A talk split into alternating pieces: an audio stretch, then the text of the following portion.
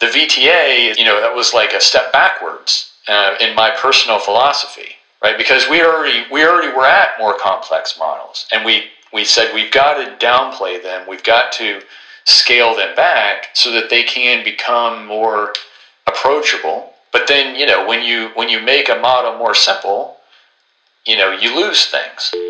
This is this is this is it. For 20 years I've been working on trying to get somewhere. Well, And now I feel like we're doing it. We're finally doing it. He called me, he said, I can't really tell you a whole lot about this, but I got this thing and you got to see it, man. The clean black and white of the neurosurgery side. You either got it where it was supposed to go or you didn't. You know, like it, that's much more appealing from an engineering perspective.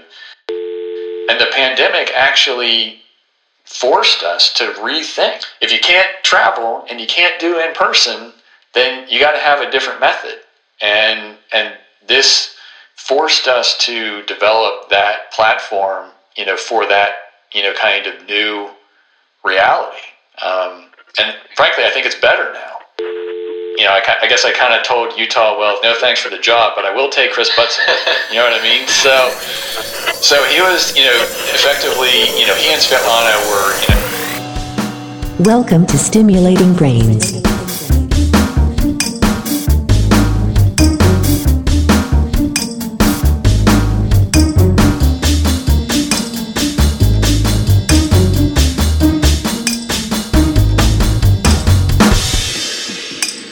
Hello and welcome back to Stimulating Brains, everyone. In this episode, I had the great honor to speak with Professor Cameron McIntyre from the Case Western University in Ohio.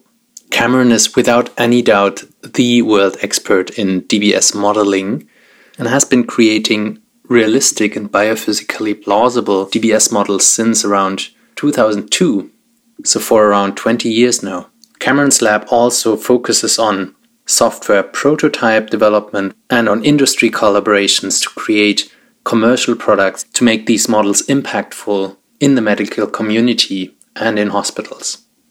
More recently, Cameron has created a realistic pathway atlas of the basal ganglia, so the region between subthalamic nucleus and GPI, which are the most common targets in DBS, and also has come up with a software to holographically plan DBS and SEEG surgeries.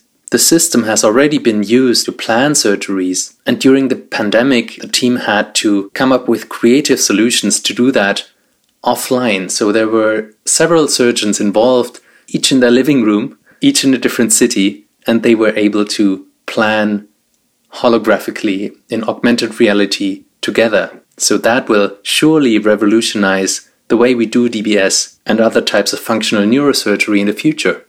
Cameron gives great advice about how to run a lab, how to found a research career, and he's a really interesting person in general with also a very particular hobby, as you will hear in a second. So it was a lot of fun to pick his brain, and I'm sure you're gonna like this episode. Thank you so much for tuning in. Stimulating Brains, episode number 10.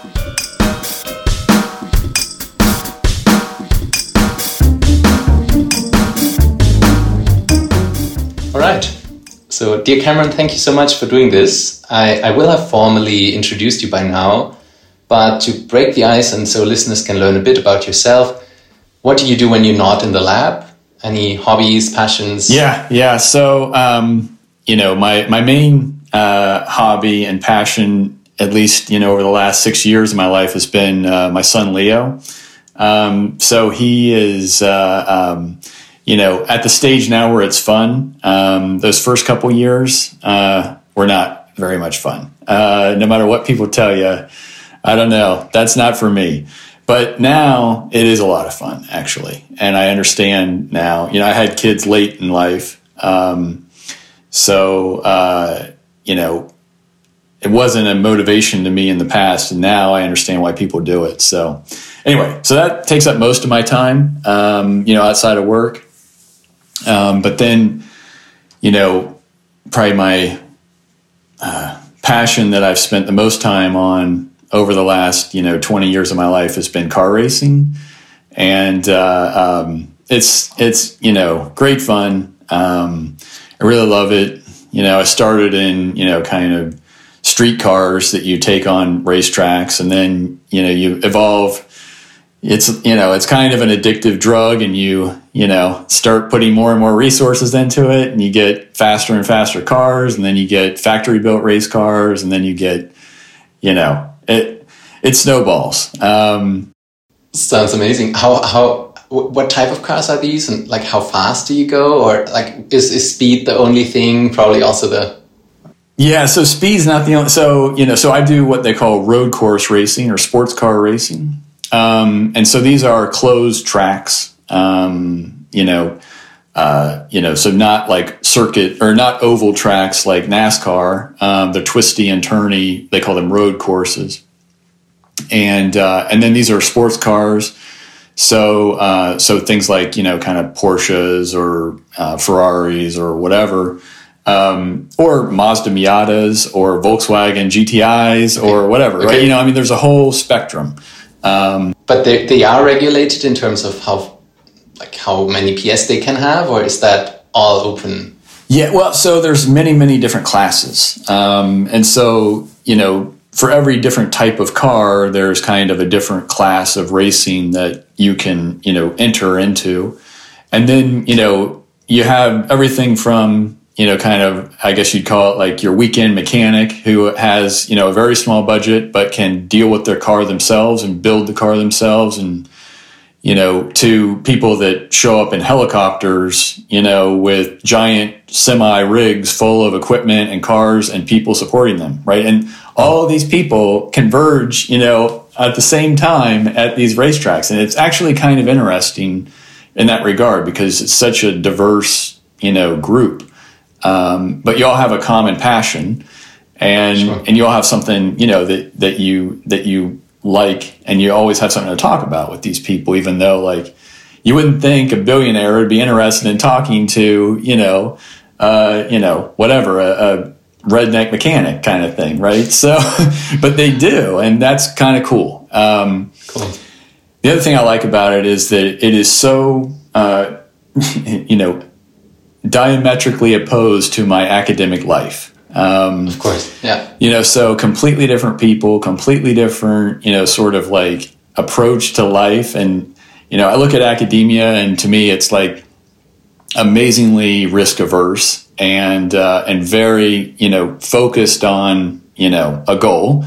Um, yeah.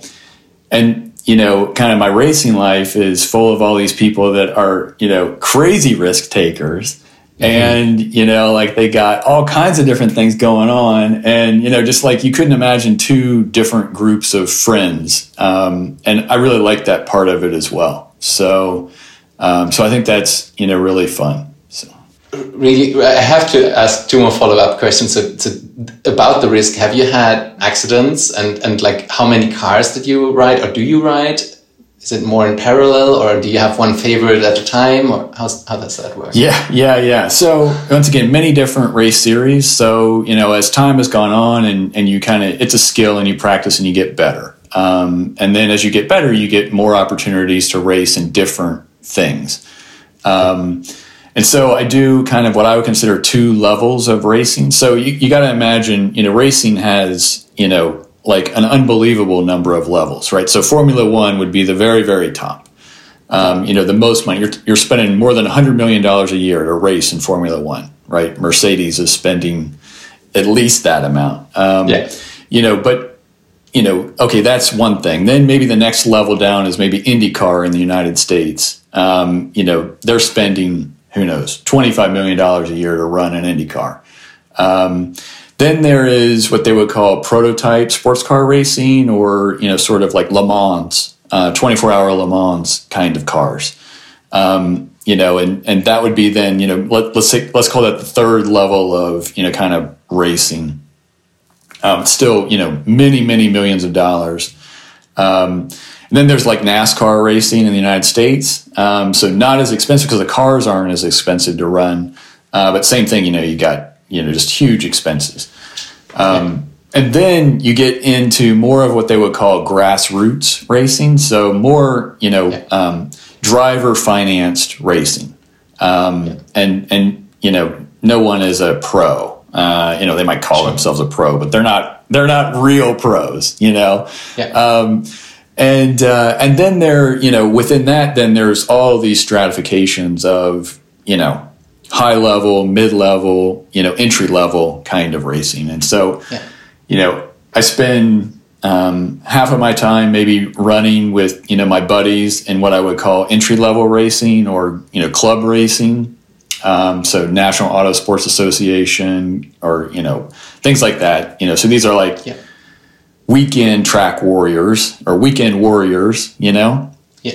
and then uh, you know about you know so let's say i do eight to ten race weekends a year. Um, you know so four of those would be in nasa and four of them would be in then this this series that i would consider sort of like you know i don't know mid-level you know serious racing. Um, and that's in this series called international gt um, and that is you know like like fans actually pay tickets to come watch us race. Like that kind of Okay. thing you know like it's pretty cool. Um, and i can't believe it uh, but you know the cars are a lot cooler. Um, so these are you know 911 porsche 911 cup cars ferrari 458 challenge cars you know so they're factory built race cars that are really cool. Um, now i can't afford to run those cars. I actually run what's called a volkswagen tcr car. So that's a factory built Volkswagen GTI race car, basically. Um, and and so you know whatever you know I do what I can to compete against those guys. You know I've got a two liter four cylinder engine. They've got you know six cylinder 400 horsepower you know engines four liters. So you know big difference. Um, but there's a lot of you know kind of things that you can do to stay competitive, and, and I try my best. So. Great. And the the risk, the accidents. Oh, did you sorry, have? I forgot about. Yeah, yeah, yeah. So yes, I've totaled like three or four cars in my life. Um, some of which I own, some of which were someone else's that I was contract driving for. You know, like it happens. It's part of it. But you know, I tell my wife this all the time. So my wife is an amazingly risk averse person, and I am. You know, I consider at least in academia, I'm a pretty big risk taker. You know, so um, so anyway, you know, I tell her, you know, like racing, like everyone is out there with an appropriate level of training and a huge amount of safety equipment. And so, from my perspective, you know, it's safer than driving on the highway. Um, you know, like if I get in a wreck in a race, like I, I feel like I'm way safer than if I get in a wreck, you know, on the on the highway. So, Sure. um, so I've never been injured. I've never been on fire. Um, you know, never even you know had that kind of like scary risk. Okay. Because usually when you wreck, everything. So you wreck. You know, probably once each season you're going to have a wreck. You have to plan for it. It's part of your budget. Okay. Um, But yeah, everything happens in slow motion, and it's not scary when it's happening. Like because you know it's you know you're going to hit the wall, and you know like those milliseconds take forever. Well, I wouldn't be scared, I'm sure, but uh, probably get used to it at some point if it's really one time a season. So great. Um, so so so let's dive into the science a bit. Um, maybe uh, looking back, what were essential turning points in your career? Who were the mentors that truly stuck out? What do you think was important for you to learn and know early on? Yeah, yeah, man. So, uh, you know, you had asked me this question before, and so I kind of spent some time thinking about it because I think it's, you know, you kind of, you know, you follow your daily path and you kind of know what you're doing, and you never really spend time reflecting on how did you get to where you are. And I actually, and you know, enjoyed thinking about this a little bit, and so I felt like, you know, my career has been somewhat unique for a biomedical engineer, I think, in, in many ways, and and and for for good. Um, you know, I don't know why more people don't follow the model that I you know have put together. Um, but fine, whatever. You know, but anyway, I think one of the most important turning points for me was kind of in that 2001 2002 time window where okay i had finished my phd you know i'd been trained in kind of academic biomedical engineering and you know there was a very traditional path that was available at that time you know for someone like me um, and i decided you know, like I didn't want to stay on that path. I actually wanted to basically go and do um, movement disorders fellowship, even though I, I, had no MD training, right? You know, it was not an MD. Um, but I knew deep brain stimulation was, you know, like the thing that I could make a contribution towards. And I was pretty sure that, you know, deep brain stimulation was going to keep growing and it needed some scientific, um, you know, I don't know, guidance, if you will. Yeah. And so what I did was then, you know, went to Emory because that was, you know, the place for deep brain stimulation research in the United States at the time, and still is now. But at the time, you know, that was they were kind of like the only place almost in many respects. And you know, and I went there, and you know, Jerry Vitek uh, was my mentor. Uh, so, a uh, you know, very well known sort of neurologist that was doing intraoperative electrophysiology research. Sure. So I could go there, I could learn stereotactic neurosurgery, you know, not learn how to do it, watch but, you know, learn by watching, um, you know, learn the intraoperative electrophysiology process and learn the kind of clinical management, if you will, of deep brain stimulation patients. So I don't want to be a neurologist. I never wanted to be a neurologist, you know, but I wanted to learn what they do and how do they use these devices and how do they interact with them and, and what do they what do they think that they know about them um, and what do they actually know about them you know like those are usually pretty big differences big difference yeah so so that was such an eye-opening experience for me um, and it really changed my perspective on everything.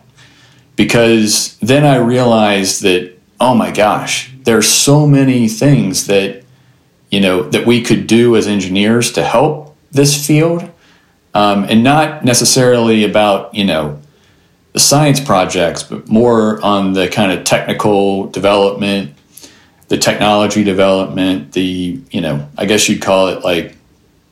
Um, clinician education front you know there were just things that were like oh my gosh you know there there's knowledge out there. These people don't necessarily have direct access to it or they even know where to find it.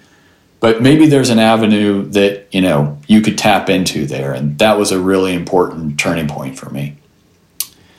Um, another, I think, you know, so this time window from 2001 until 2003 or four, it was, you know, maybe one of the most productive times in my professional life. Um, even though it was, I was, you know, it was just me. You know, it wasn't. I didn't have a lab. I didn't have anything. Um, you know, but I had, I guess, a, a, a willingness to take a little bit of risk and you know, kind of get outside of my comfort zone and go and see these things, and then, you know, learn by seeing and realizing what the opportunities were. And I think that that was, you know, while I was at Emory, I realized that you know what, like, I don't want to follow the traditional um, academic biomedical engineering department faculty member path. Yeah. That I wanted to focus on being a, you know, let's call it a medical clinical researcher, um, but I was just an engineer as opposed to being, you know, a neurophysiologist uh, or or whatever, a behavioral, you know, measurement person. Yeah. And and I think that was, you know, that was a really important decision. I didn't realize the significance of it at the time, uh, but I did have to make a conscious decision. Um, you know, because I had now I had you know been trying to find a faculty job, and I had offers and you know offers that were at traditional you know BME departments and School of Engineering versus you know positions that were more in like you know research hospitals. Yeah. and and you know and I chose the you know the research hospital route. And and that was you know amazingly important in shaping my you know kind of future path even though I didn't really understand the implications at the time. Um, and then it was once I got to the Cleveland Clinic which is the job I ended up picking you know it was a really special time right then at the Cleveland Clinic um, 2003, 4, 5, 6, we had, you know, like So they had consciously made the decision that they were going to try and be the new Emory. Okay. Um, you know, hire lots of stereotactic neurosurgeons, hire lots of movement disorder neurologists, and try and just dominate that clinical market. And um, you know, and and they they really did that. You know, they made a lot of investment. Um, myself on the science side, they actually ended up hiring Jerry Vitek as well, and his whole group moved up there. Um, Jamie Henderson was there, Nick Boulis, Okay. um, you know, Nitin Tandon, a whole bunch of really amazing clinicians that were really interested in neuromodulation technology. And you, you have to keep in perspective at this time in the United States, you know, this was all like very fringe. This was not mainstream medicine, at least not in the United States at that time. So, um, Yeah. so it was a kind of a risky bet, uh, you know, on the part of the Cleveland Clinic, and but I think it worked out well for them in general. But it was great because it put all those people together, um, you know, in a common working environment, and that was hugely important for me because I got to learn so much about the clinical practice and not just the the science of it or not just the clinical research of it, but really like the day-to-day operations of it. Where are the costs? Where are the profits? Where are the losses? There were a lot of losses. How do you maybe address it? You know, how can you address some of those losses? Maybe with technology or maybe with efficiency. And and that's an engineer's dream, you know, being able to see the problem and maybe come up with ideas around that to solve that problem. And I think that really changed my whole viewpoint. Um, and I would not have seen any of that if I had been in a traditional academic BME department, right? I would have chosen. Yeah, it's it's really exciting that, that you say that because if, if I think about the worldwide experts in DBS that are not MDs that are really seeing patients, there are just a few, you know, and you, you come up, Chris Butson comes up, and we, we come to him in, in a second, but it's, it's cool to understand that this was actually a risky choice and um, a good choice, I guess. It felt like you know, I mean, Yeah. it was a, it was a, it was an alternative choice. You know, it just people didn't realize that that was. You know, when I told people this is what I'm going to do, they're like, "Why would you take that job?" You know, like you know that was, and many people also at that time were like, "You can't have a full time faculty career based on modeling. Forget it. No way. You know, like that is not going to work." And so, I was doing two things that my environment was telling me is not a good idea. Um, but I just didn't care. I didn't have any obligations. You know, I didn't really care so much.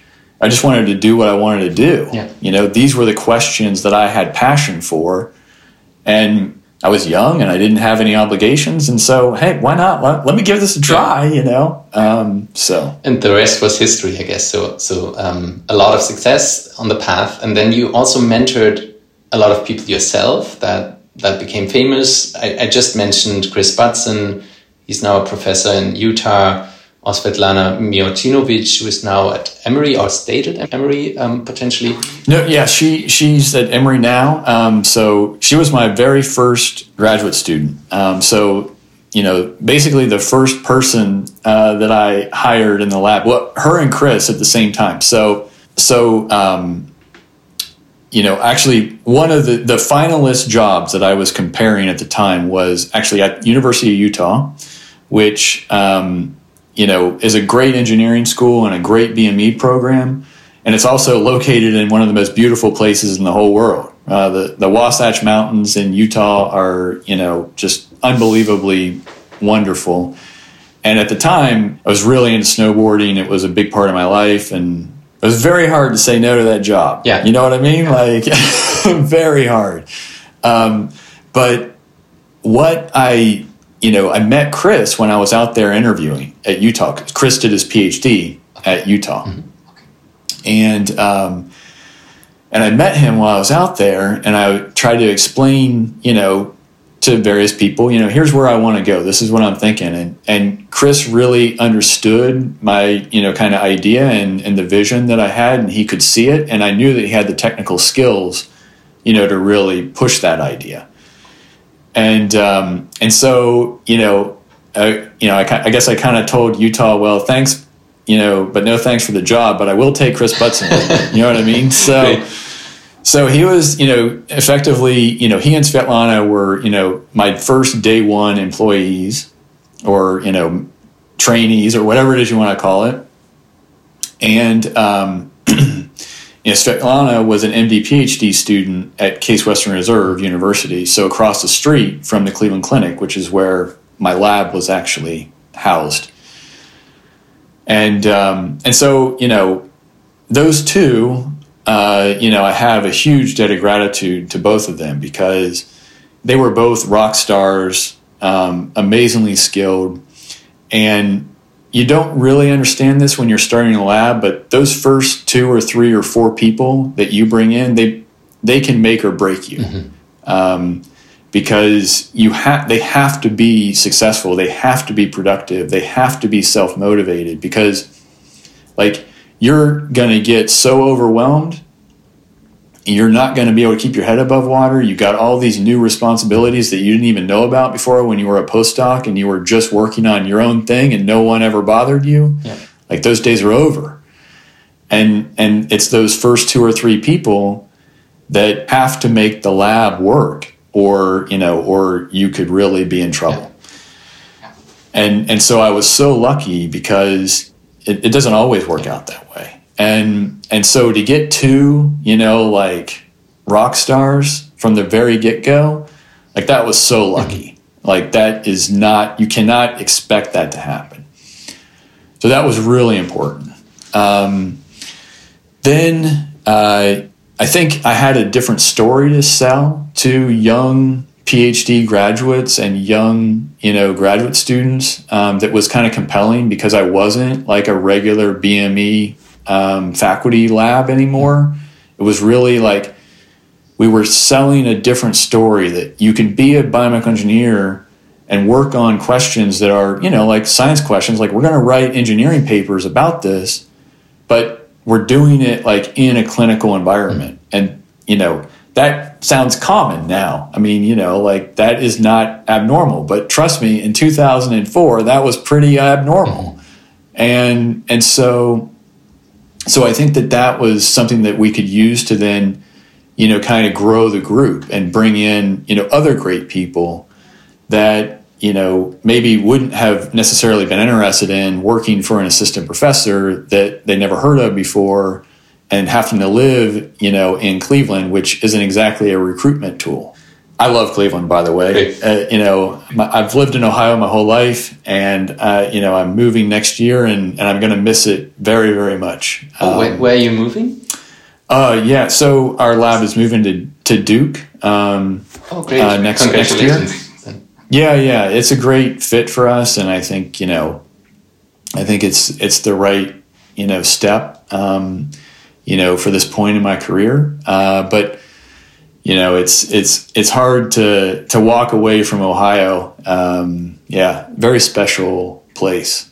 And Case, you know, Case Western Reserve University, it's a very special place. So, um, you know, I mean, Case is a has a terrible marketing, you know, strategy in my opinion, but you know, whether you want to believe me or not, like the field of clinical neuromodulation was invented at Case.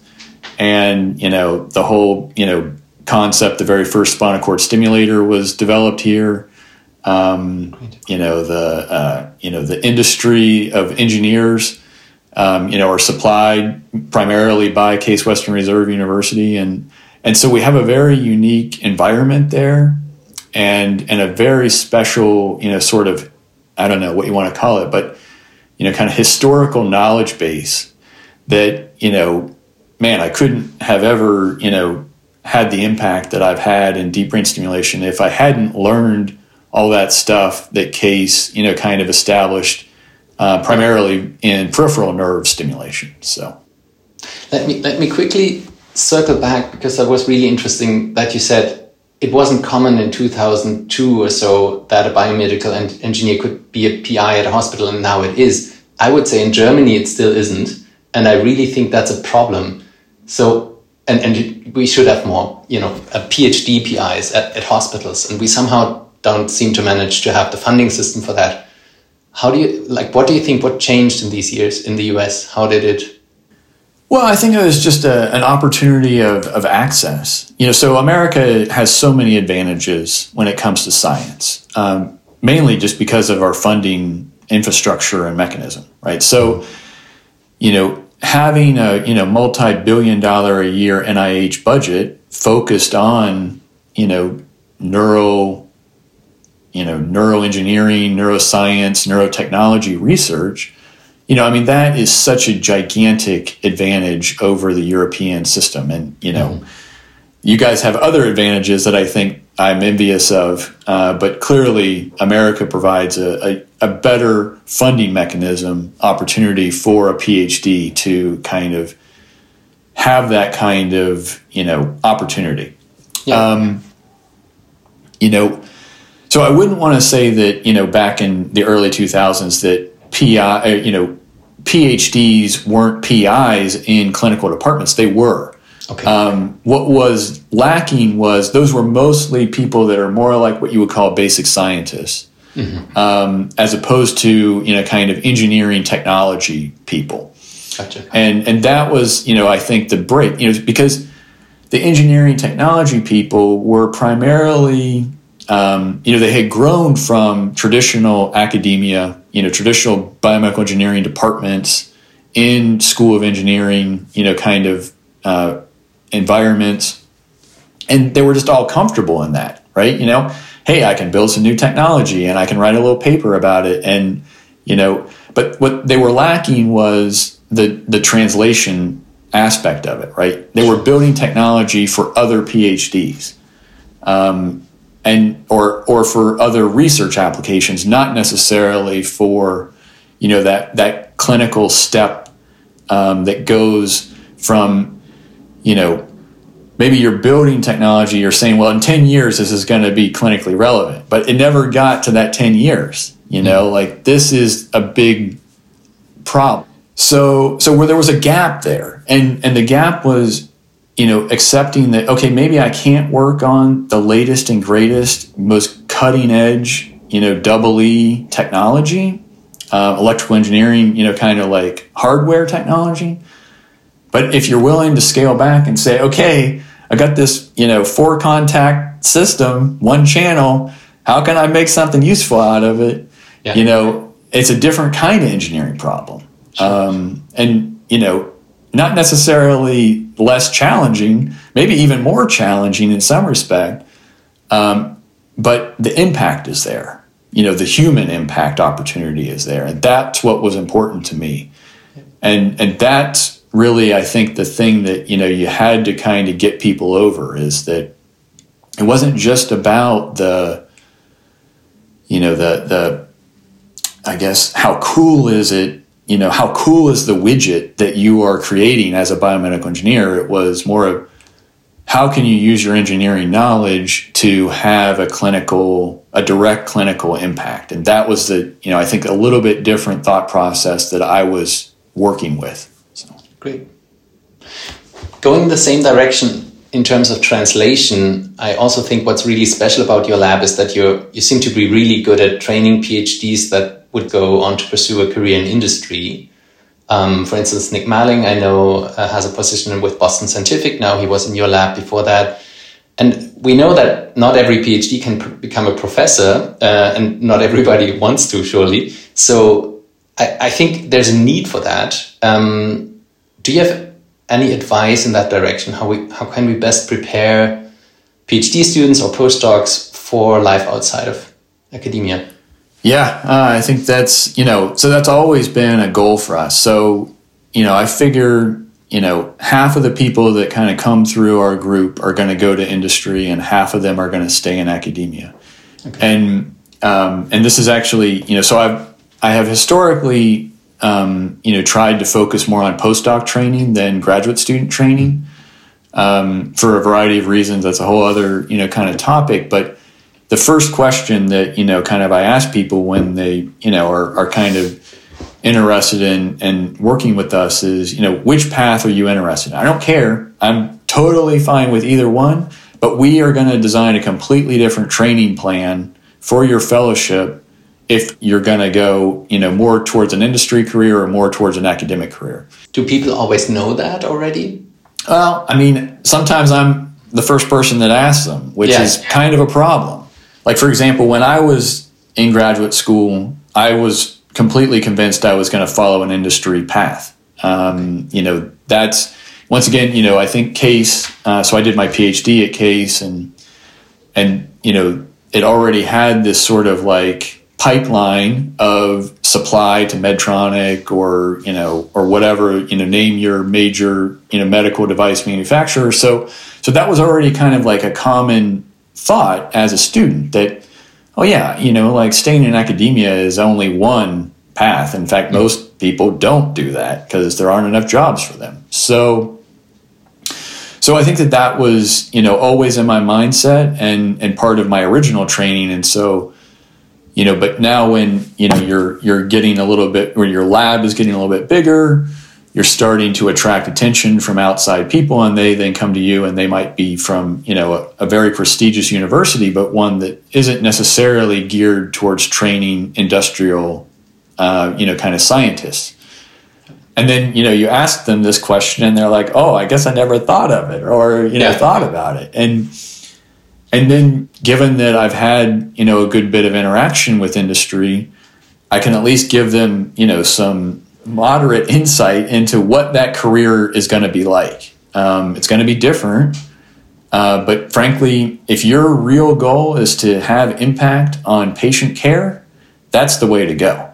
You know like people think i have an impact on dbs or whatever but you know all i'm doing is just creating new ideas or writing little you know silly research papers you want to real you want to really build devices. You want to really have you know like engineering impact on medicine you've got to go to industry. That's just it you know?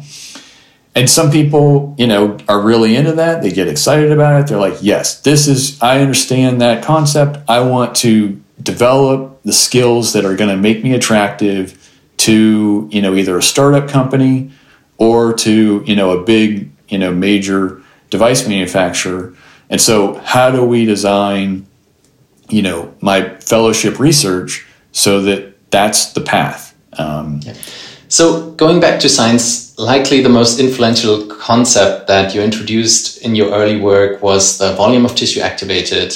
In, I would say, seminal work, uh, definitely seminal work, but I think it was main, mainly together with Chris Butson and some others. How, how did you come up with the concept? And wh- how do you think about it now, maybe? Yeah. Uh, so it was. I mean, the the whole concept of the volume of tissue activated was created completely as part of this dream that we were going to, you know, take biophysical science and translate it into a you know kind of clinical software tool. So we knew that you know like I mean, it was pretty obvious to me that, okay, there were these neurologists out there, they were programming these DBS devices. It's kind of a blind search, and, you know, and they, you know, they might be able to benefit from some, you know, computer guided assistance. But they're not going to care about the firing of individual neurons, you know, like they just need the quick and dirty, right? and you know and maybe that's not a very good scientific approximation but it's better than nothing kind of you know that was the thinking. Yeah. um, and so uh, you know i mean i think you know chris and i this was really what you know we worked on together was okay how can we because we already had models of like the biophysics of how these neurons would you know respond to stimulation. That was kind of like my phd and then we were thinking, okay, now how do we take that generic, you know, kind of scientific knowledge and condense it into something that might be a rough approximation that could have some clinical value? And you know, and we we settled on you know axons, fibers of passage, and and we thought, okay, this is probably the simplest thing we could do. It's the easiest thing we can calculate. We can come up with this volume, so it's a picture that someone can look at and actually like comprehend you know it, it the volume size modulates as you change the parameters as you change the contact you know like it's visually useful and um, yeah so in retrospect like I don't know. I'm not so sure I'm all that proud of that contribution, to tell you the truth. Um, you know, yes, it's it, it might eventually become you know clinically useful. I think it's caused as much clinical confusion as it has utility, frankly. Um, I think it's used inappropriately in mm-hmm. the scientific literature. I think that it's, you know, there's so many caveats that go into calculating the neural response to stimulation. And the more we learn, you know, the deeper we get into understanding the real biophysics, the more we I really realize the limitations of that kind of an approach. Sure. So, so it was, I think the original concept was kind of validated by um, capsular effects, right? And then now people use it for something very different very often, right? Exactly. And that's, you know, so back to, you know, kind of Chris and I's original thought process and motivation, it was, you know, they already, you know, you already knew that you could get therapeutic benefit from DBS, right? As long as the electrode's in the right place, all you got to do is just turn it on. It was sure. more of finding the limit, and the limit was primarily dictated by capsule spread.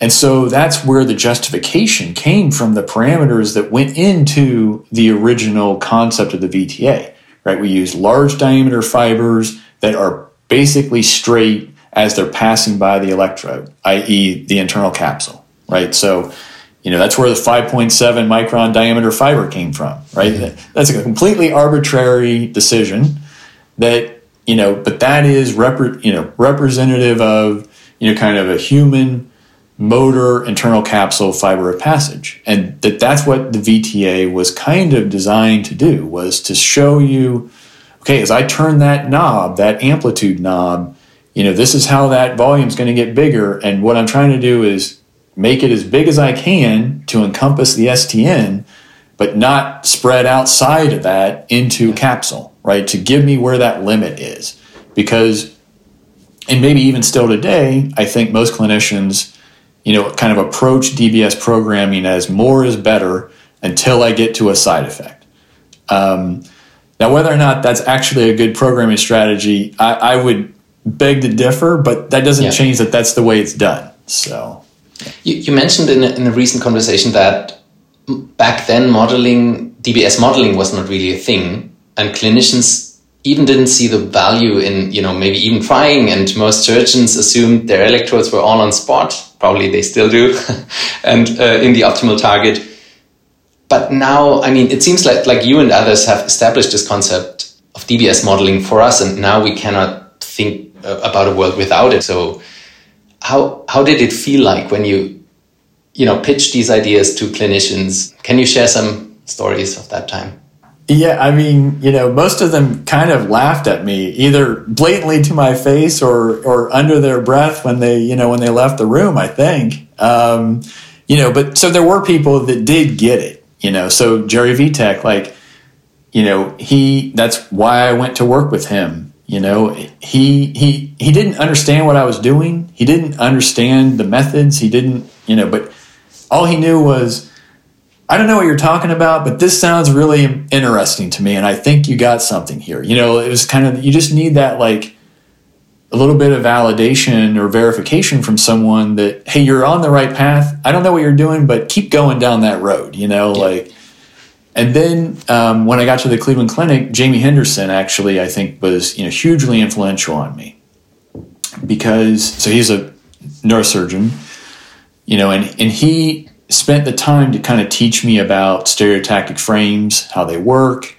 you know, how the coordinate systems are set up, you know, being able to actually quantify where electrodes, you know, where you plan them to go, where they actually go. Mm-hmm. Uh, and you know, let's do some checks and see. You know, oh wait a minute, these things don't necessarily go where we thought they were going to go. You know, like that was hugely important to me, and and those people had a giant impact because they were already, you know, willing to accept that, hey, we're probably not doing this as great as we think we are, and we're probably going to need computer assistance to help, and and we don't have the skills to do it ourselves. Um, you know, we're going to need someone else to do it, and maybe eventually Medtronic could get around to it, um, but frankly, you know, their track record in that kind of technology development, you know, is is not the greatest. So, you know, so maybe there was room for academia to kind of push that kind of, I don't want to call it product development because it's really more like, you know, prototype development because Yeah. that's what I feel like I do. You know, there's a big difference between building a, a prototype of a software concept or a navigation concept uh, or a programming tool than building a real product. You know, those are gigantic differences. Um, but sometimes you got to show people, you know, kind of a blueprint of how it might be done so that they can then move forward with some kind of a commercialization concept around that. Okay. And si- since then, your models have become increasingly complex. Uh, so from the VTA, now stepping stepping stones, I think were there were many, but um, some were to include anisotropy to augment the way we model conductivity in the tissue, capacitance effects, effects on frequency. Later, than um, I think the inclusion of axon models that would be um, fit to anatomically plausible pathways and I guess the paper by Kavi Gunala in 2017 in PLoS One was a big milestone, at least from outside. And recently, I also saw a paper where you included axonal terminal fields into these models as well. So, do you think you'll stop at some point, or will models become ever more complex?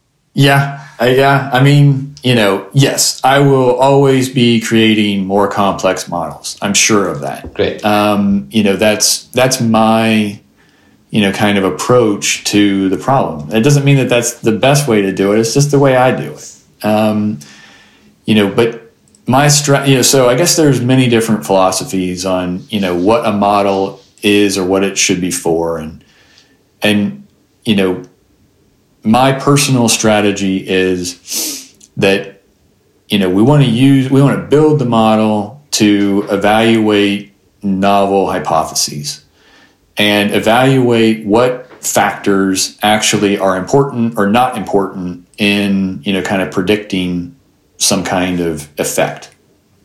And the only way that you can in my opinion the only way that you can kind of get at that is that you you have to make the model more complex to then figure out whether or not that additional complexity mattered or not. Makes sense. right? So you kind of have to you know keep pushing it further and further and further especially if the questions that you're asking become more and more detailed or more and more complex. So you know that's where the you know kind of the you know the VTA is is was a very um, you know kind of you know that was like a step backwards uh, in my personal philosophy right? Because we already we already were at more complex models and we Sure. we said we've got to downplay them we've got to scale them back so that they can become more approachable.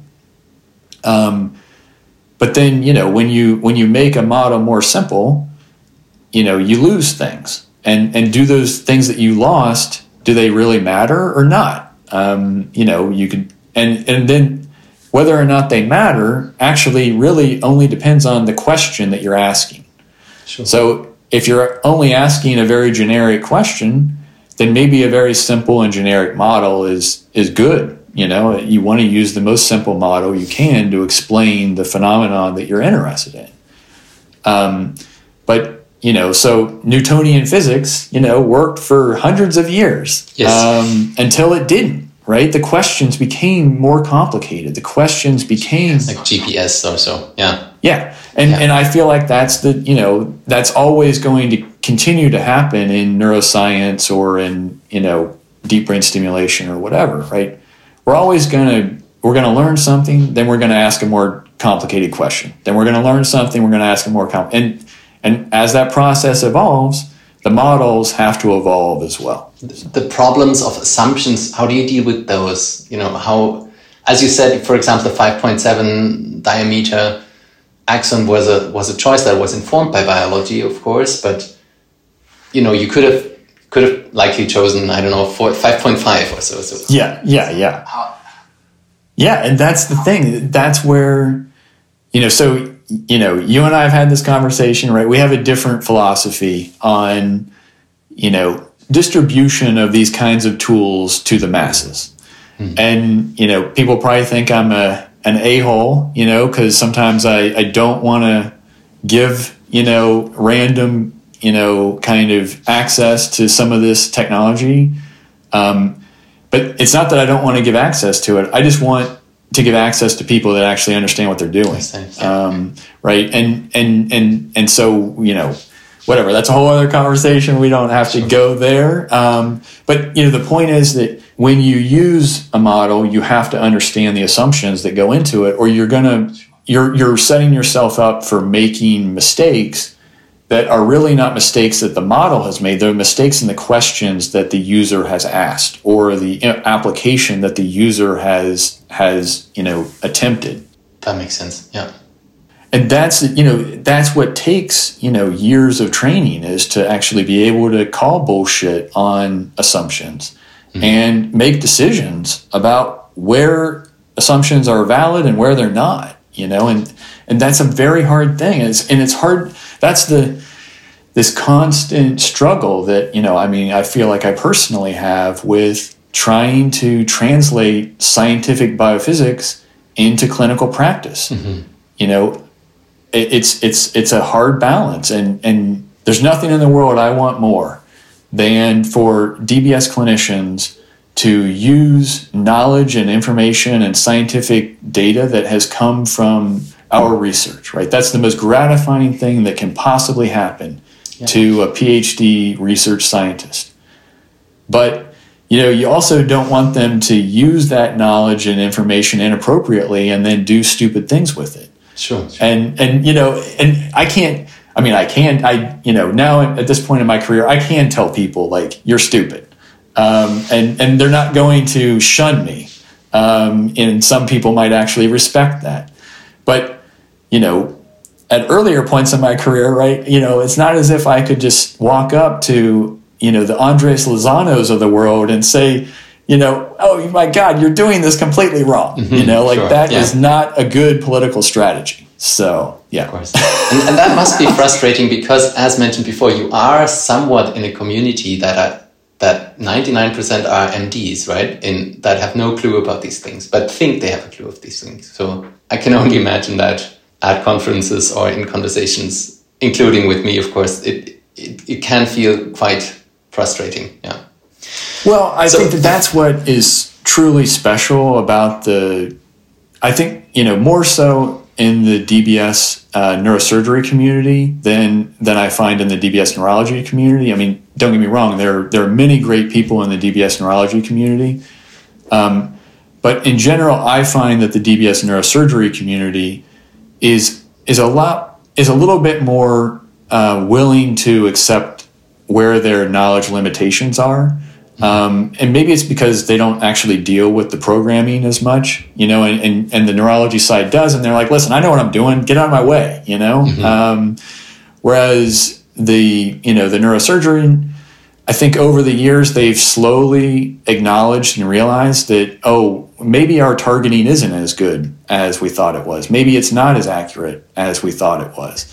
And maybe there are things that, you know, we could improve. Um, and there's kind of this constant evolution. The technology gets better. You know, the, the stereotactic targeting systems get better. The, yeah. the planning software gets better. And, and I think that's why more recently in my career, I've, I've more gravitated towards the neurosurgery side than I have the neurology side. Um, you know, I just find them to be slightly more, you know, willing to accept that there are limitations, then we need to fix them, kind of thing. So, I agree, and I would, I would also say another, like I'm, I'm hurting my own field now, but but I would say that neurosurgeons, on average at least, are also much more knowledgeable about about anatomy, and since you know they are really putting the electrodes in they kind of care more. Everything they do is irreversible, and you know what what neurologists do is is not.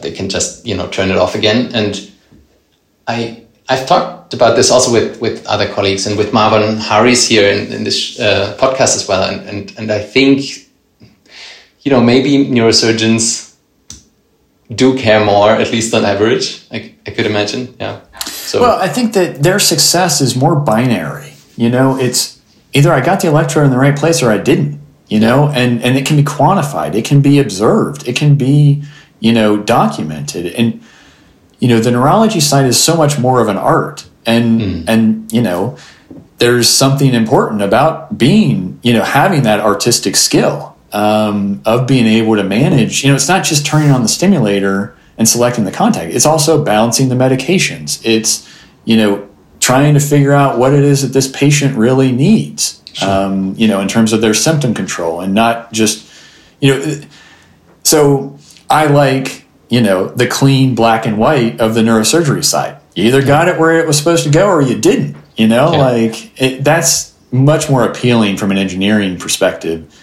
And, you know, uh, you know, I don't know, I don't want to get too, uh, too uh, conspiracy theory cynical about it, but you know, frankly, that's where the money is. Um, and you know, I have a general philosophy when developing technology or thinking about you know kind of the clinical opportunity for impact. You know, the the strategy is you know start with the money and work backwards.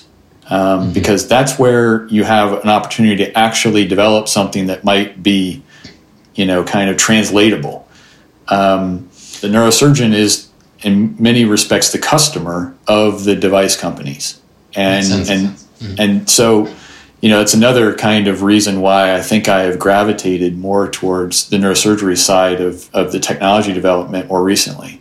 Yeah. A new development which has been a true milestone for our field was the holographic tract atlas that you published in Neuron, uh, spearheaded by Mikkel Petersen could you tell, tell us a bit about this project? I know some of the most knowledgeable anatomists of especially basal ganglia research uh, were involved, and you used pretty cool technology again to create this atlas. Yeah, that was uh, without a doubt the most fun science project I've ever worked on.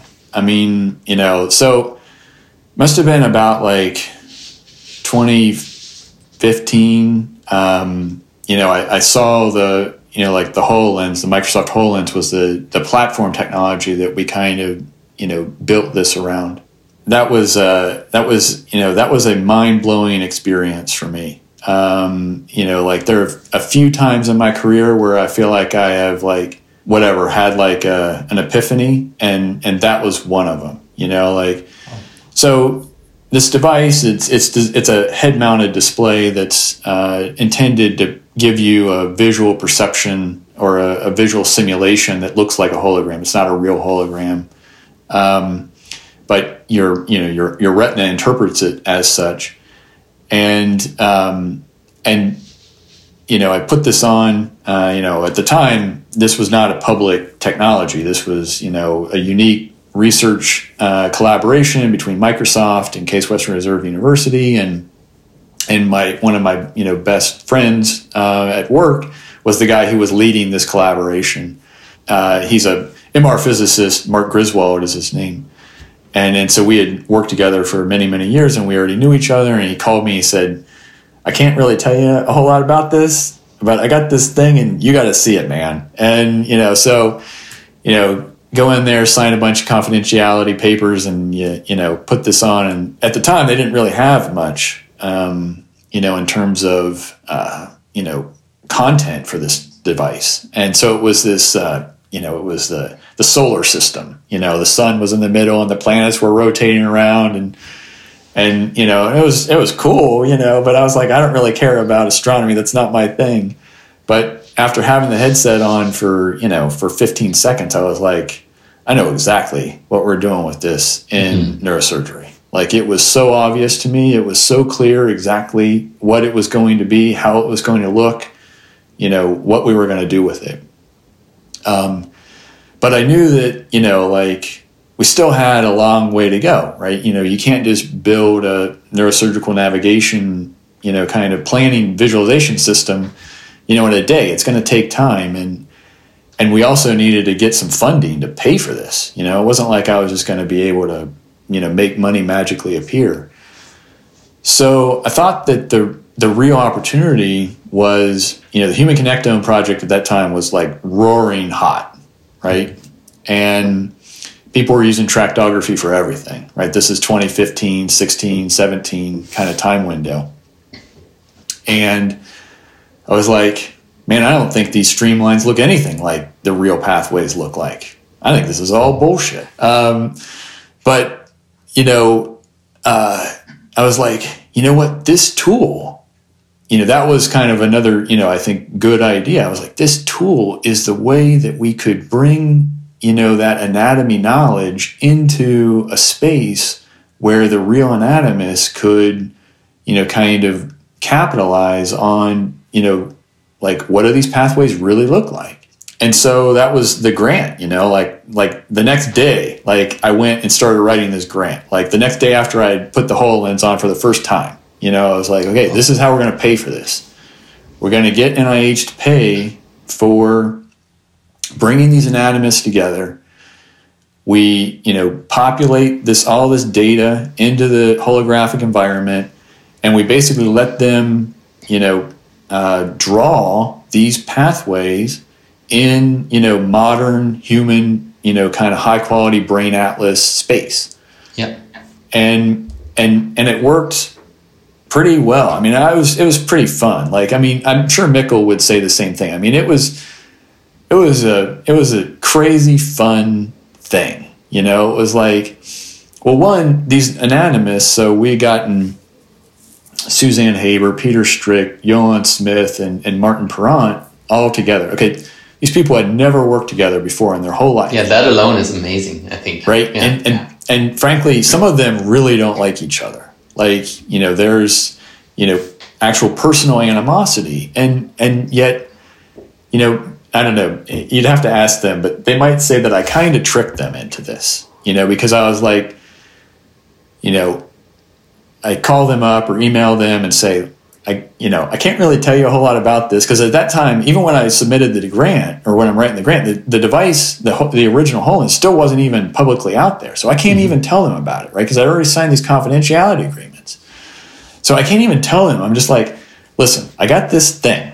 And what we're going to do is use holograms to draw axonal pathways. And trust me, I know you're not going to, you know, you're not, you don't understand what I'm saying, but just trust me on this one, you know, yeah. like, and, you know, I, they agreed, you know, and so finally, you know, we get the money, we, you know, kind of pull the group together, we find times that we can all, you know, kind of come to Cleveland together and do these group interactive environments and how long did they take time for that? Was it multiple days or? Yeah we would do it we'd do a two day thing. So they'd fly in you know try and get there in the afternoon. Maybe we'd do a little bit stay for dinner. You know we'd kind of discuss the plan over dinner then the next morning, you know, we'd kind of get back to work, um, and and we you know kind of did that you know kind of cycle twice, and which you know sounds kind of like wow that's not really very much time, uh, but really Mikkel did tons of backleg work or you know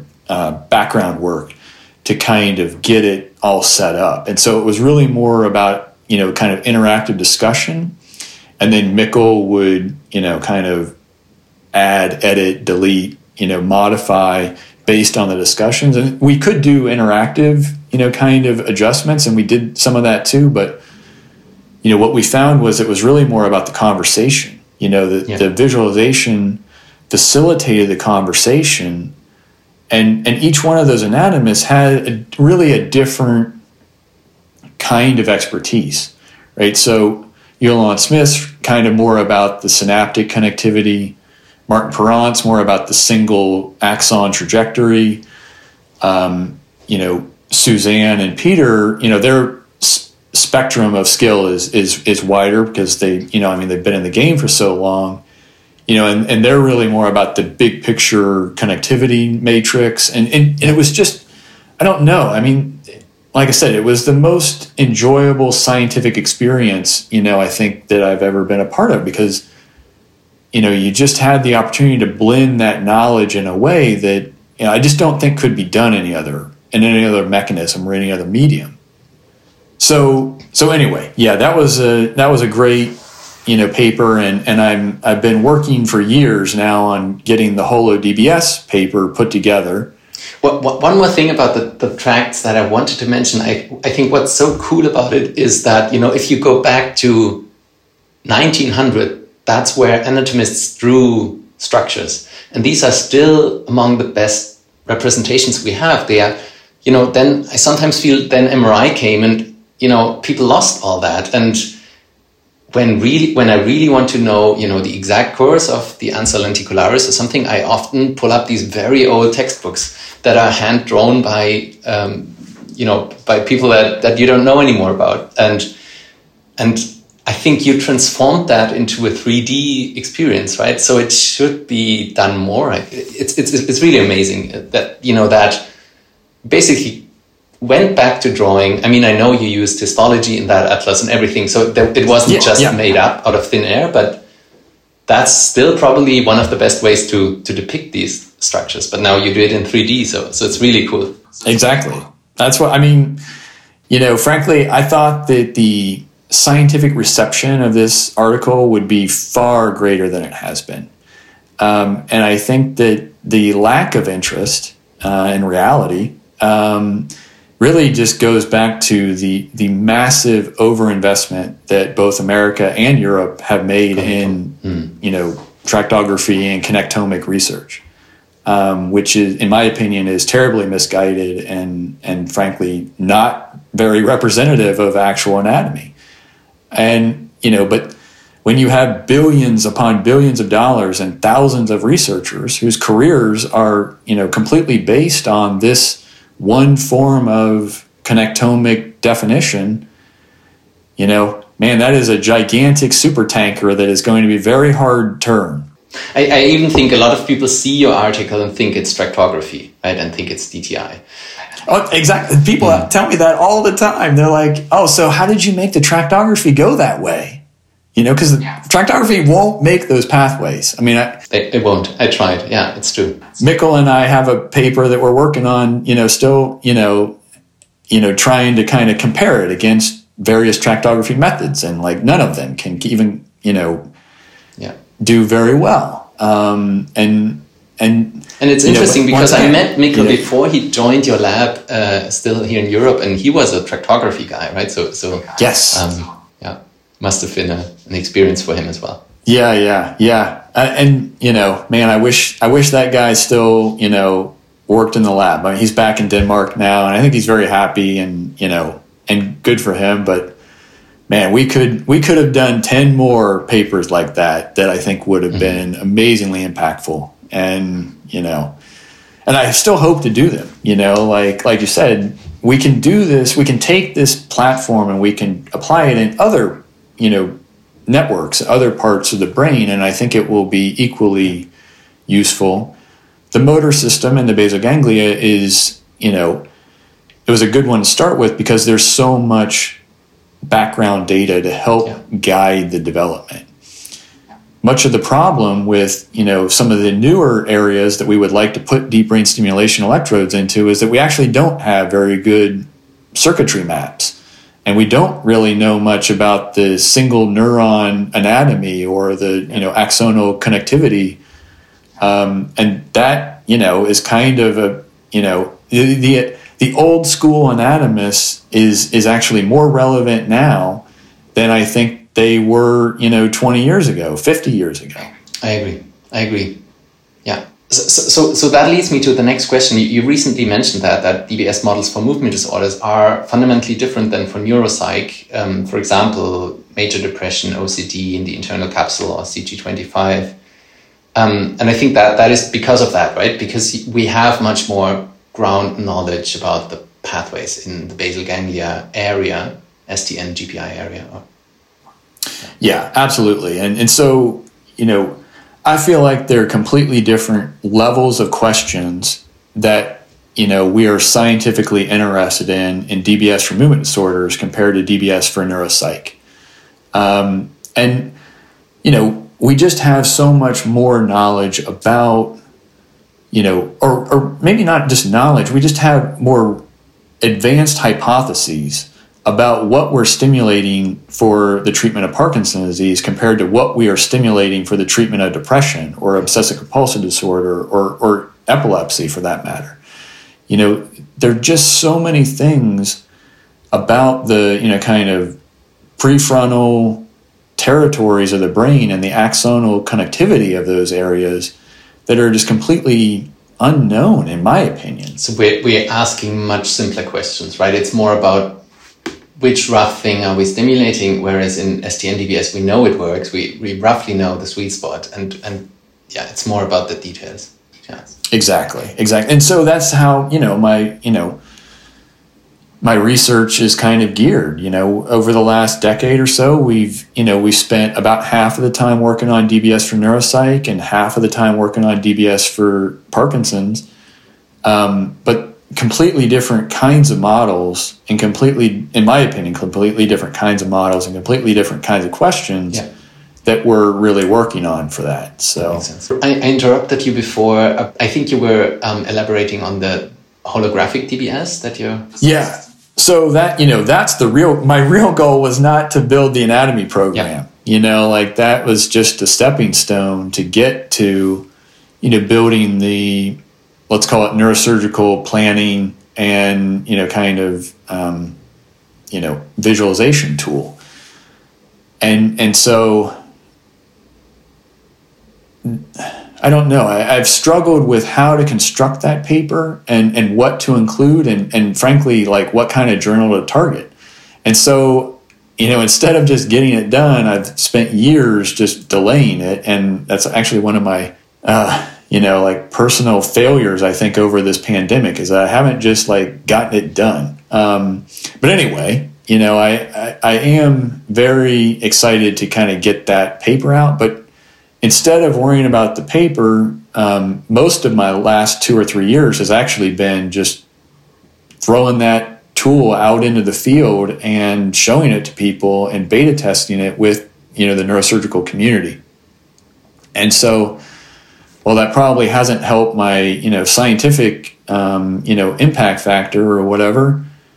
I think we learned so much mm-hmm. by taking that technology and, and showing it to people and getting their feedback and talking with them about it and then you know actually now we're you know actively doing prospective you know kind of neurosurgical planning studies with it and you know like i said i haven't written the papers about this but frankly i don't even care anymore because you know like this is this is this is it for 20 years I've been working on trying to get somewhere. Wow. And now I feel like we're doing it. We're finally doing it. You know, and maybe I'm a little too, you know, you, you always get wrapped up in your own hype and and your own, you know, kind of dreams. Um, but you know, yeah, I guess that's kind of it. You know, I kind of have not been working on those papers because I'm actually doing the thing I wanted to do all along. Amazing. Um, and and that's to me more important. So, so, I think in the in the think tank, uh, DBS think tank, Samir Sheth showed some videos, and he also said this is surely the future of how we do these. And and I think what you use it for, I don't know if we can tell that. We can cut it out later if, if that's. Um, oh no! Okay. I, so, so I think what you're doing is really also the, the, the main difference may maybe that you're currently using it with a lot of leads. Is that correct? Yeah, exactly. Exactly. That's the killer the killer app for this particular technology is not just regular old, you know, subthalamic DBS targeting. That, you know, I mean, that's a very well defined art that, you know, doesn't really need much in the way of groundbreaking visualization. Yeah. The killer app, and this is what, you know, I, I learned this by testing it with Samir and with Nader and with, you know, people from all over the world. And it's, you know, it's really hard to think about the interplay between 10 different leads. Mm-hmm. Um, you know, the 3D trajectories, their places relative to all the different anatomical structures. And, and so right now, yes, those are, you know, SEEG cases uh, for epilepsy or stereo EEG. Or these, you know, new you know, some may say, you know, kind of out there um, investigational clinical trials and DBS for neuropsych, you know, the UCSF group, mm-hmm. uh, the Baylor and UCLA group, um, you know, and some others that are, you know, kind of are, are doing this, let's call it, I think Samir calls it, um, you know, stereo EEG informed DBS. You know, so, you know, can you maybe you know, you're still going to put the DBS leads in the same places we always did, but maybe you learn something more about how the circuitry actually, you know, is impacted by the DBS, and that might then help you figure out, you know, like different ideas of how we stimulate through these DBS leads. Um, and I, you know, at first I was kind of like, well, this sounds a little, you know, a little out there to me. Um, but now I actually have become, you know, quite quite enamored with this concept, and I do believe that it is going to bear quite a bit of really amazingly important scientific fruit. Sure. And and I feel like you know our holographic, you know, kind of planning and visualization actually, you know, is playing a, a quite an important role in helping to define where we're putting these leads and what the connectivity matrices, you know, really are between these different electrode locations and and relative to the anatomy. And you know, I don't know. It's hard to put in words because you know it's like I don't know how how do you quantify you know the fact that we move the electrodes by you know 10 millimeters um, you know, because we were using this plan mm. or this, you know, this visualization platform.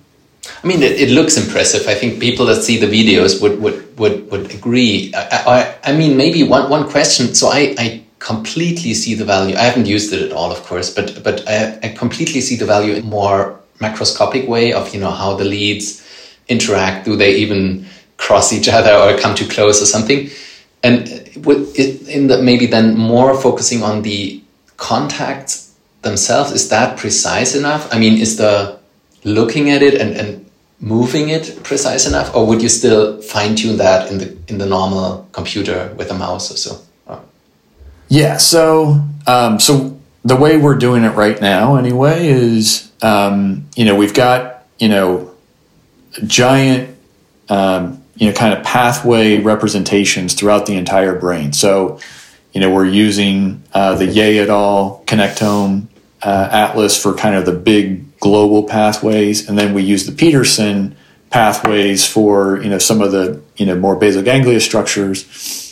All those streamlines, you know, we're talking about I don't know, tens of thousands of streamlines get warped into patient space and then those streamlines then are available for you know kind of overlap analyses with the you know we'll call them VTAs, but actually we just you know kind of call them contact volumes. Yeah. Because we're also using the recording contact volume, right? Because the interaction between the area where you're stimulating and the area where you're recording. Sure.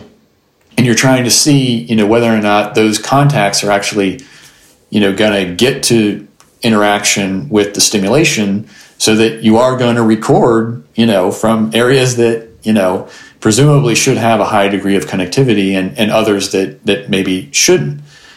And the beauty of the stereo EEG trajectories is that, well, you're sampling across a lot of things along that general space, right? 10, maybe 15 contacts. And so the connectivity or the, you know, whatever you want to call it, the tractography results are going to tell you, well, you know, three of these contacts should have very high connectivity and seven of them should have almost none. Mm-hmm. Right. And now it's the first time that we can actually like electrophysiologically validate or verify whether or not those predictions are actually legit or not. And, and that, that would be normal DBS leads in Parkinson's and STN, but then you have additional SEEG electrodes and then you can maybe like investigate that scientifically, right? Yeah, yeah, exactly. You know, like you know, we're stimulating a bunch of things that we know we're stimulating. Yeah. We're also stimulating a bunch of things that we don't know that we're stimulating. And, and, you know, this is a way to kind of to figure out what are all those things that, you know, that we were stimulating that we didn't even know were getting, you know, modulated. Um, or maybe they're indirectly modulated, but now we know that they are, you know, somehow connected into this really complex network system. Um, and it's just very hard to think about a different strategy in which you will acquire that kind of knowledge and data. Um, and so these patients, you know, I mean, I I struggle with actually the risk that they are undertaking for nothing more than just scientific data collection. Mm-hmm. You know, it's not as if these these tools are really ready to you know guide anything from a clinical perspective. Yeah. Um, but eventually they will, right? I mean, it's a chicken and egg problem. You gotta you gotta do it to figure out where the stuff is and where the connectivity is and where the you know kind of stimulation based you know effects are. Yeah. So then you can actually maybe eventually turn it on its head and, and use that kind of knowledge and information to customize the stimulation to the patient. Mm. Um, and you know, I do believe that eventually we will get there. We're just we're not there yet, though. So beyond creating academic software such as the one we we were just talking about, and before that, I guess the first one was Cicerone, and Svjetlana was the first author on that, if I'm not mistaken. Then I think you had Stim Explorer and Stim Vision, currently the the main software. Is is that the same software you use for the holographic? Or basically, it, yeah, basically. Yeah, so it's it you know the whole we call it HoloDBS or Holo uh, SEEG. Yeah. Like it's just Stim Vision running on Microsoft HoloLens. Okay. Yeah. So, so beyond that, your center has also worked with industry partners to commercialize software such as the Boston Scientific Guide System or its newer version, Guide XT. And I think that is again something very unique in the field that not many labs have done successfully. So, so I have to ask these questions to pick your brain. You know, what what were the challenges and also the perks of working with industry? Were there also you know downsides? I guess there were probably, but you know, what what are the what did you learn? Which tips would you give fellow academics if they would be interested in doing something like that? Yeah, yeah. I mean, so for me, it's a no brainer. Like, if your goal is to impact you know clinical medicine this is the only mechanism you're sure. you're not going to do that with your silly little research papers you know and and you can you can help people understand things with research papers you, you can't actually you know create products with them and the only person that's going to create products you know are these industry partners and so so I wouldn't change anything, you know, about what I have gone through or learned. Well, there's many things actually I would change financially about how I was handled or things that, you know, decisions I made. But um, in terms of just the fundamentals of working with industry, absolutely, you know, I wouldn't change anything about my current strategy or approach to that. And and so to me there's there's you know almost all benefits and and really you know I can't think of too many negatives aside from maybe people think that you know my work is corrupted in some way by that but um, you know well it's it's probably not clear uh, to the outside world like my lab takes zero funding from industry we have you know all of our money comes from nih and, and we do not do sponsored contracts or whatever and um, yeah, so you, you try and minimize the perception of conflict of interest, you know, as much as you can. But you know, in my opinion, everyone has a conflict of interest. I mean, a basic scientist has a conflict of interest that their results look good, so they can publish it in Nature or whatever it is that they yeah. want to do. So there's this saying that that in, in, in science overfitting can get you a nature paper and in, in industry overfitting can get you lose your job so and i think that there is something to that, right? I guess, yeah, we, so, so that makes sense. But, but I think, I think specifically what you said, the, um, you know, things, how you have been handled or so, I think that is part of the fear that some people might have, you know, that I think one preconception would be, oh, industry will just abuse me, you know, and in the end they take my stuff and I, I get nothing or whatever. I think that are, for the people without any experience in that, that would be the, the fears, I think.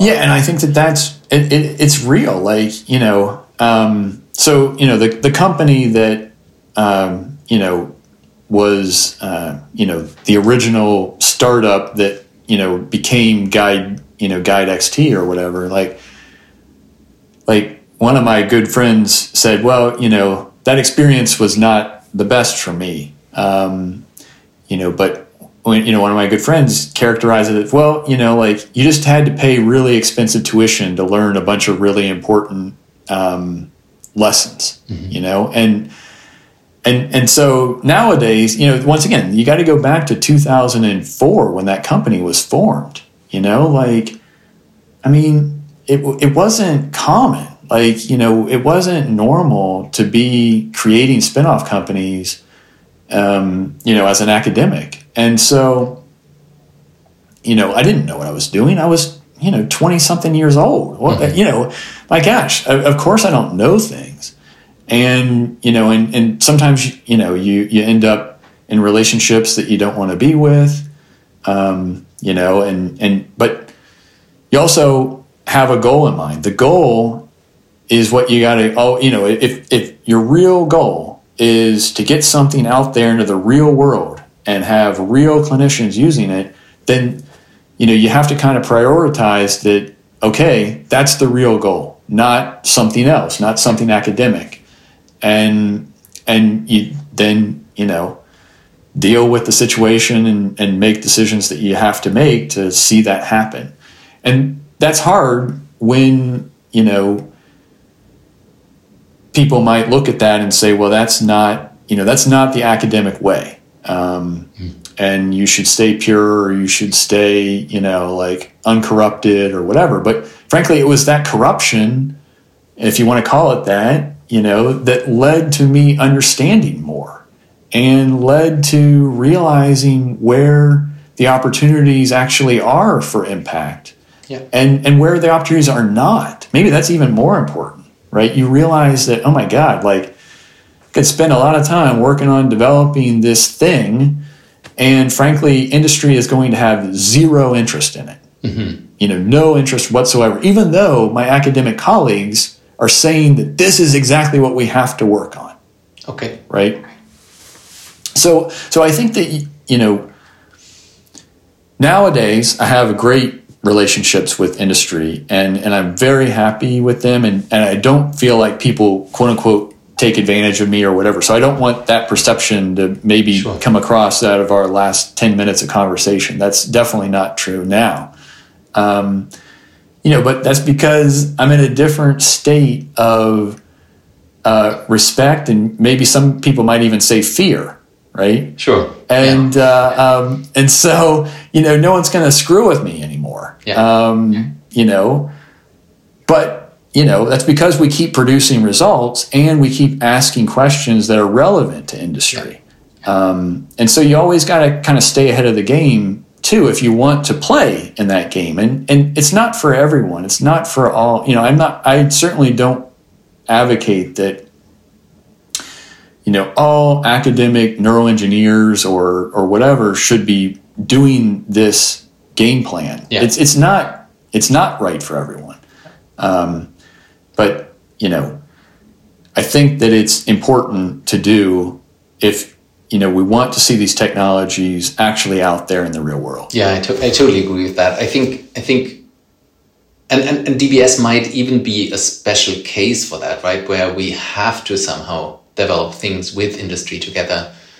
Jens Volkmann always says that that for example devices you know we, we only get better devices that are more capable of you know recording or something like that if we you know collaborate with industry for example to, to, to use them uh, and then or to ask them the right questions to to develop them and so on so so you know maybe that isn't the same in every field but dbs is so much in the at the interface between medicine and technology that probably there's yeah it has has to be done. So yeah makes makes complete sense to me. Yeah, I think so. And and it's good for, you know, it, it's very hard for a startup company to even though they might have a lot cooler technology than Medtronic or Boston Scientific hmm. can provide to the masses, you know, it's very hard for a startup company to have the capital and to have the resources and to have the the hospital connections and all these things that have to go into you know sort of providing the environment for testing you know novel neuromodulation platforms and novel neuromodulation technologies whether they be hardware software you know whatever. So you know you're not going to be able to have the most cutting edge academic prototype in a clinical environment. It's just not like those two things just don't go together for safety reasons, if nothing else, but also for capital reasons and for, you know, kind of, uh, you know, whatever you want to call it, infrastructure reasons. And so, yeah, you know, I mean, I used to think that, you know, why isn't Medtronic doing more? And why isn't, you know, Abbott doing more? You know, like my gosh, like there's so much need. There's there's so much more, you know, that these devices should be able to do. Why aren't they doing more? And and you know, maybe partly with age and partly with perspective, you come to realize that, you know, there are really good reasons why they're not doing more. And maybe they're not obvious to the academic community, um, but but there are really good reasons why. Um, so yeah. And so you collaborated with the big fish, but you also founded spin-offs, and that were sometimes, I guess, then bought. So, so how many spin-offs did you found, if you still remember? And so, uh, founding a startup sounds like a lot of fun. Is it that way, or is it since you do it in parallel to academ academia? You know, it's probably not like that you hang out in the startup room all the time and you know talk with. How, how can we picture that? Yeah, yeah. So, uh, so I have you know been a, a key co-founder in three different companies, um, and then I do a lot of consulting, you know, for for other companies, right? And, and so I, you know, whatever I, I have, you know, very small roles in a bunch of companies, but then really only had this kind of key role in three. So the first one was very complicated company. It was really, you know, a, it was called Intellect Medical. Um, it was an amalgamation of many, many, many different pieces of IP from many different investigators, and uh, and it was put together, you know, with the idea of becoming like the next Medtronic. Um, and it was going to be, you know, like a device company. That's what it was designed to be, not a software company. Um, and it was only after, you know, several years of evolution that it became a software company in the end. Um, but, you know, and so that was a very unique situation. I don't think anyone would be dumb enough to try and do a startup company like that again. Um, or if they did, I would personally call them and tell them, do not do this. uh, yeah. So it was the hubris of, you know, the, the Cleveland Clinic thinking that, you know, they knew a lot more than they really did. Um, and, you know, just personalities and people that, you know, were, I think, very well intentioned and, and had a vision that was really exceptional. Um, but the realities didn't actually line up with, you know, with the vision in many ways. So the, you know, the next company that I co-founded was, um, was a much more focused and small uh, uh, surgical neurosurgical targeting company called Surgical Information Sciences. This was a collaboration with Noam Harel and Guillermo Sapiro, and um, and it was really completely a, a follow on to Intellect Medical. The whole point was I knew exactly what the problems were, you know, with the whole concept of guide and um, and the programming software ideas, and I knew that the real problem was that well, one the the electrodes aren't going where they're supposed to go from the surgeons, and then once the electrodes are in, we didn't have good enough anatomical descriptions to help you know actually make the models relevant. So you had to fix those two things, and, and actually you could fix that, you know, with improved uh, techniques for anatomical imaging. Um, and, and that company was really more of an imaging, an image processing company than it was anything else, and, and still is today. It, it, it actually, you know, it's still going on. They have FDA approval. They're moving forward, but you know, I don't know. I learned a lot through that company. Uh, once again, a bunch of things that you know, mistakes that I wish you know we hadn't made um, but they were, and you know you learn from them, and hopefully you don't make that mistake again. Um, the third company uh, is called Hologram Consultants, and and it is you know effectively the offshoot of you know our holographic visualization stuff, uh, but it's not a prospective surgical targeting company. In fact, it's an education company. Okay. Um, and you know so the big device manufacturers, you know, people don't, I think, understand this as much, but they spend more money on marketing and clinician training than they do on technology development. Oh, really? Oh yeah, yeah. So, so um, you know, and to me, that's one of the things about the you know kind of whole lens experience that is. It doesn't matter who you are. It doesn't matter what you know when you see things in that environment, you learn something different every time. Even me, I mean, I use the device, you know, every day almost. And every time I'm like, oh, I learned something new. And it is just one of the greatest teaching environments that, you know, I've ever been in. And, uh, and so that was that's the play you know is that it this is a this is a teaching tool you have specific rooms for for that or can you do it anywhere with the thing with the lens. No. So the really cool thing about hololens 2 uh, which was released in you know last year or yeah last year is it it's got these really amazing remote networking capabilities. So uh, so all throughout the pandemic, actually, we'd been doing this stuff. So we FedEx lenses to people's houses, and then we all get in, you know, like this, you know, common virtual environment and can do the surgical plans, right? So that's how we've been doing the surgical plans for, you know, like Samir's project or, or whatever is Nader uh, Pouratian's in LA, Samir is in Houston, uh, you know, myself and Angela are in Cleveland, and, and we're all in a common holographic scene. You know, I'm in my living room, he's in his living room, she's in her living room, and, you know, but we all are seeing the exact same hologram in a co registered space. Oh. And we see each other as, as, you know, like my hand shows up, you know, as an as an avatar hand, and my head shows up as an avatar head, so you know where the other person is and then the device has 3D audio. So when you're standing over there and talking, I hear you as you're on my left. And you know, and and you can point, and I see where you're pointing, and I can point, and you see where I'm pointing. Wow. And and so it's it's it's amazingly transformative, in my opinion. Um, and it's a great way to collaborate now without traveling, right?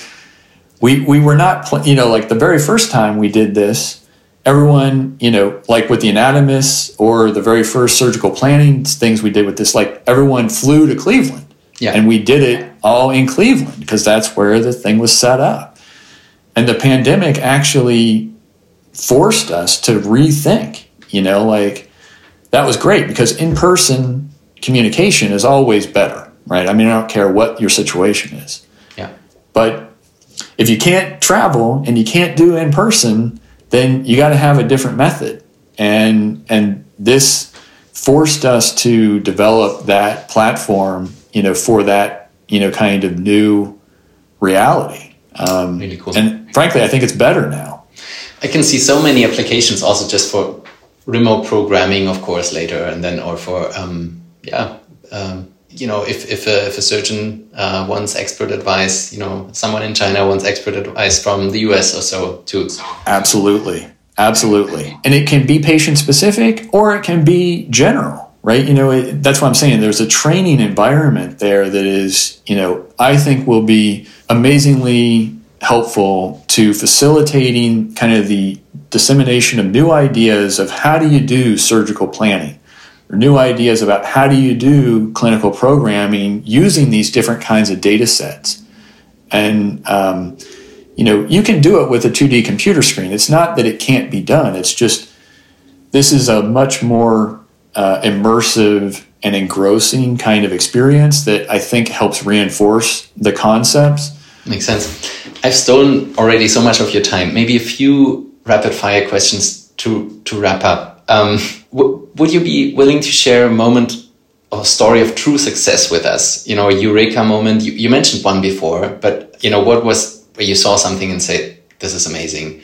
I think it was when you put the Hololens on, but maybe something else. Yeah, yeah. I think I think that is you know probably my best um, example. Um, and I think the the first time that we uh, you know did the the surgical plan um, you know, with Nader and Samir uh, in in Cleveland. You know, that was that those you know those were pretty special moments. I'd say in my scientific career. Like they were like, yeah, you know, you had a vision, you built a tool, you you know. You know, kind of throw it out there, and then you get the response that you dreamt of. You know that that's pretty much as good as it gets in science, I think. Amazing. How about the opposite? Uh, how about failures? Or did you ever think this was a complete waste of my time? Or you know, this didn't go well?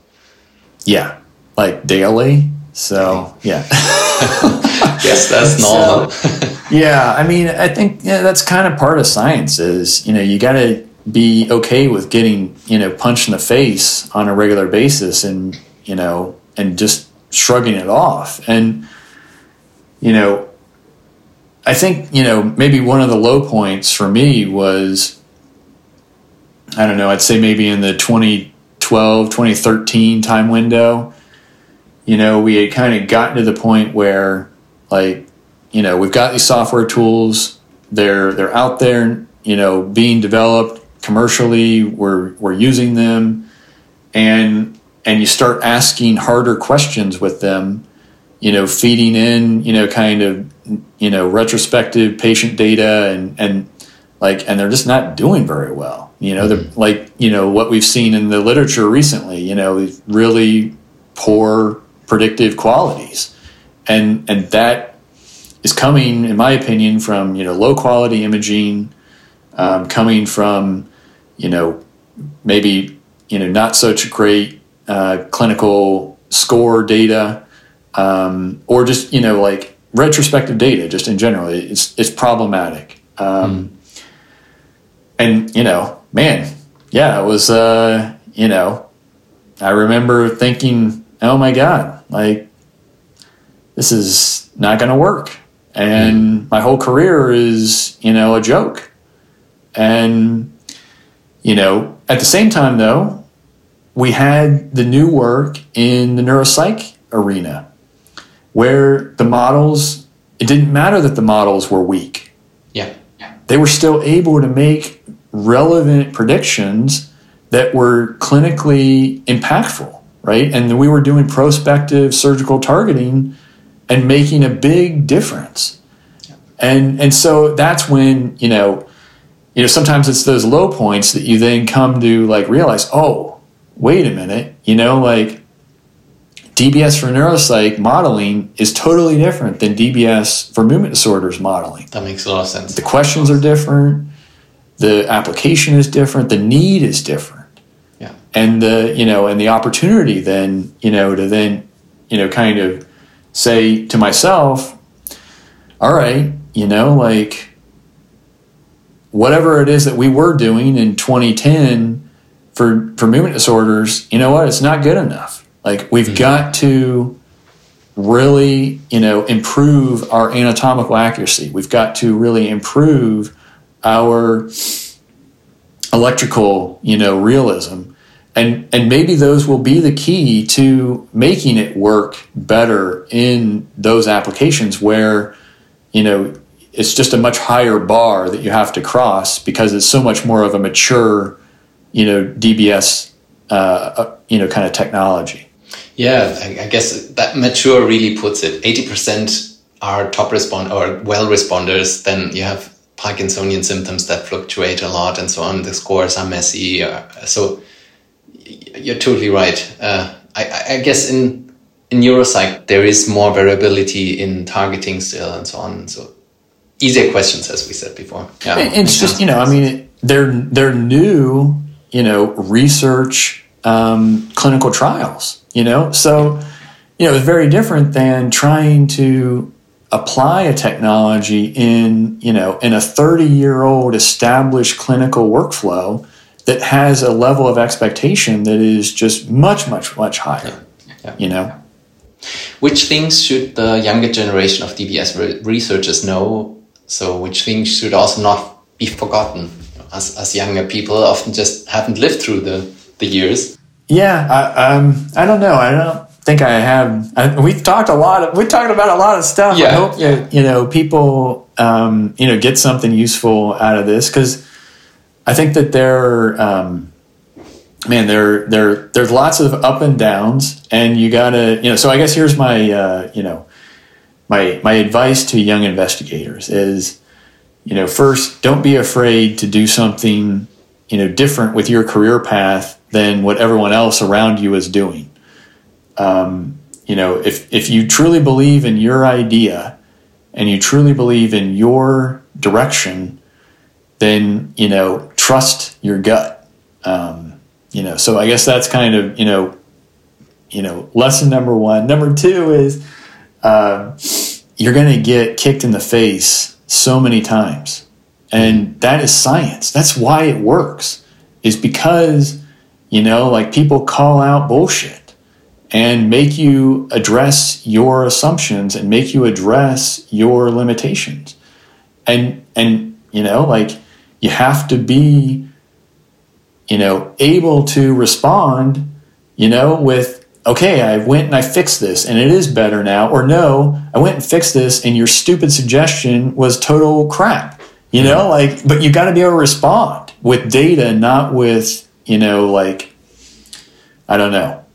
Uh, you know, anyway. Yeah, sure. So I'd Yeah. say those are the two things that, you know, you have to just have that grit to just keep going because, you know, there are very few times of enjoyment in this field, in my opinion. Um, you know, and there's a lot of negativity, but that negativity is actually what makes science work. Gotcha. Gotcha. Makes makes sense. It's, it's a bit pessimistic, but but I, I guess you're right. Yeah. Yeah, yeah. I'm a glass half empty kind of guy. So, you know, like, I guess, yeah. Cameron, anything else you would like to say that we didn't cover um, before I let you off? Uh, no, I, I think, you know, oh, another important, this was a, another note I would say to someone building a lab is, you know, number one is, you know, those first couple people, man, they're so important. And then second is that, you know, you know, a good lab should have people coming and going all the time. You know, like that's whole that's how the new ideas kind of get there. New people come in, they got new, you know, kind of techniques, new methods, whatever it might be. But you want them to leave. You know, like that's the whole point is, you know, like you got to get rid of them after two or three years and, and hope that they go on and, you know, do other cool things. But in parallel with that, it's really important, I think, or it has been for me, to have two or three people that are like, you know, long term employees. And so for me, that's always been um, Angela Noecker and, and Annika Frankemolle. Now her last name's now Gilbert. But, you know, those two people, you know, kind of like, you know, whatever, I'm only in the well in the old days when we actually went to the office you know like i'm only in the office like you know two maybe three days a week. And the rest of the time you know you're traveling you're at conferences you, you're you know doing other stuff that you have to do as a faculty member. But those are the people that are there every day right? They provide the continuity they provide the structure and you know and and they you know provide the the soul if you will of the lab. And and sometimes those people kind of get lost and forgotten because they're not you know first authors on the big papers and things like that but yeah that has been key i think to you know to our laboratory function um, and i think that's a really important thing to put into your plan as you're you know kind of developing your scientific laboratory That's great advice. Thanks a lot. All right. Um, thank you so much for your time. Um, I learned a lot, so that I think I think other people will enjoy it to listen to this. So thank you so much for that.